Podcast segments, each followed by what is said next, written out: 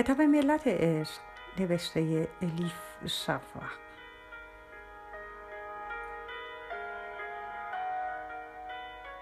ترجمه ارسلان فسیحی.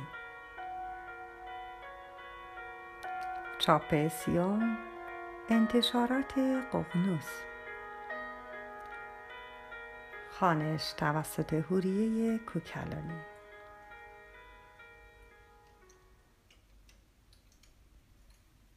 استاد.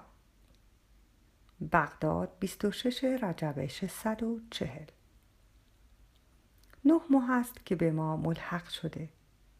اوایل گمان می کردم شمس هر آن ممکن است به سرش بزند کاسه کوزش را جمع کند و برود. مثل روز روشن است که قواعد خشک خانقاه حوصلش را سر می‌برد می توانم ببینم که در ساعتی مشخص خوابیدن و بیدار شدن در ساعتهای مقرر غذا خوردن و تابع مقررات دیگران بودن تا حد مرگ آزارش می دهد. عادت دارد مانند پرنده تنها آزاد و مستقل باشد.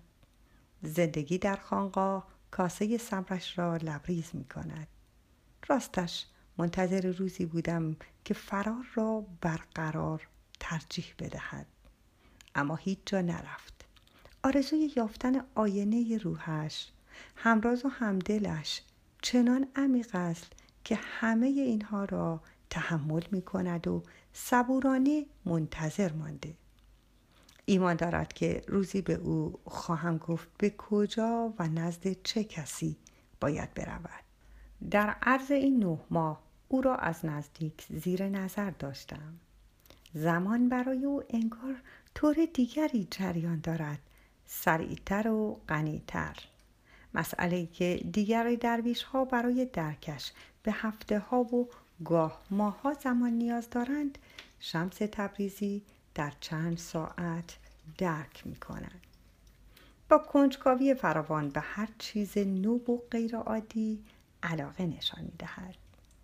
هر روز صبح بیرون خانقاه می گردد و مدتهای طولانی غرق تماشای طبیعت می شود. بیشتر وقتها او را در باغچه در حال تماشای تار انکبوت یا قطره شبنمه نشسته بر گلی تازه شکفته می بینم.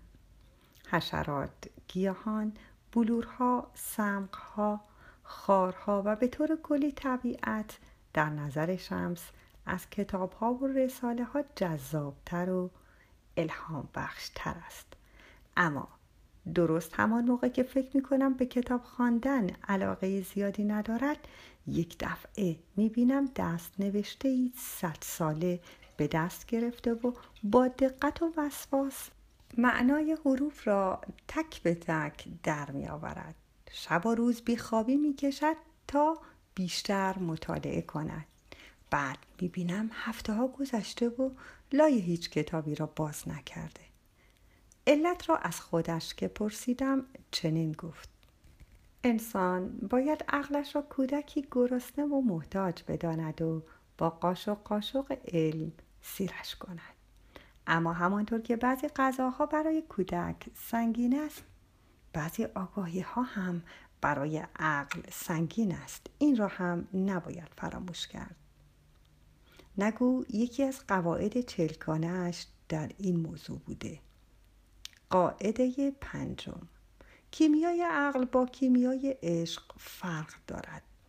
عقل محتاط است. ترسان و لرزان گام بر می دارد.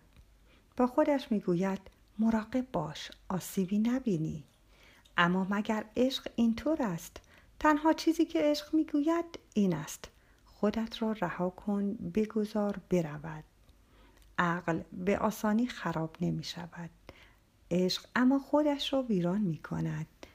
گنج ها و خزانه ها هم در میان ویرانه ها یافت می شوند. پس هرچه هست در دل خراب است. اینطور بود که شمس را هرچه بیشتر می شناختم بیشتر شیفته فراست، ادب و هوش سرشارش می شدم. در عین حال می دانستم که حالتهای استثنایی شمس جنبه های منفی هم دارد. مثلا همیشه حرفش را می‌زد. به درویش هایم آموخته بودم که خطاهای دیگران را به دیده اغماز بنگرند بخشنده باشند و سر بدهند و سر ندهند.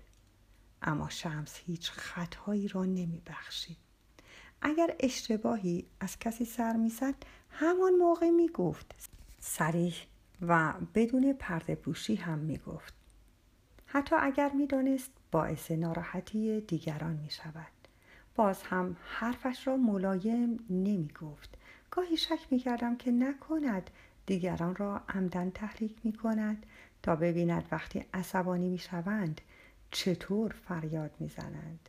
خیلی سخت بود که او را پی کارهای عادی بفرستی. تحمل مسائل روزمره را نداشت. همین که اسم می کرد به چیزی عادت می کند علاقهش را به آن از دست می‌داد. اگر از صحبتی حوصلش سر می رفت یا کسی حرف غیر عاقلانه می‌زد فورا پا می شد و می رفت. با همه یک جور رفتار می کرد. به کسی علاقه زیاد نشان نمی‌داد. نعمتهایی مثل راحتی، آسایش، مقام و مرتبه که به نظر اکثر آدم ها خیلی مهم است در نظر او ذره اهمیت نداشت. به کلمه ها اطمینان نمی کرد. این هم یکی از قواعدش بود.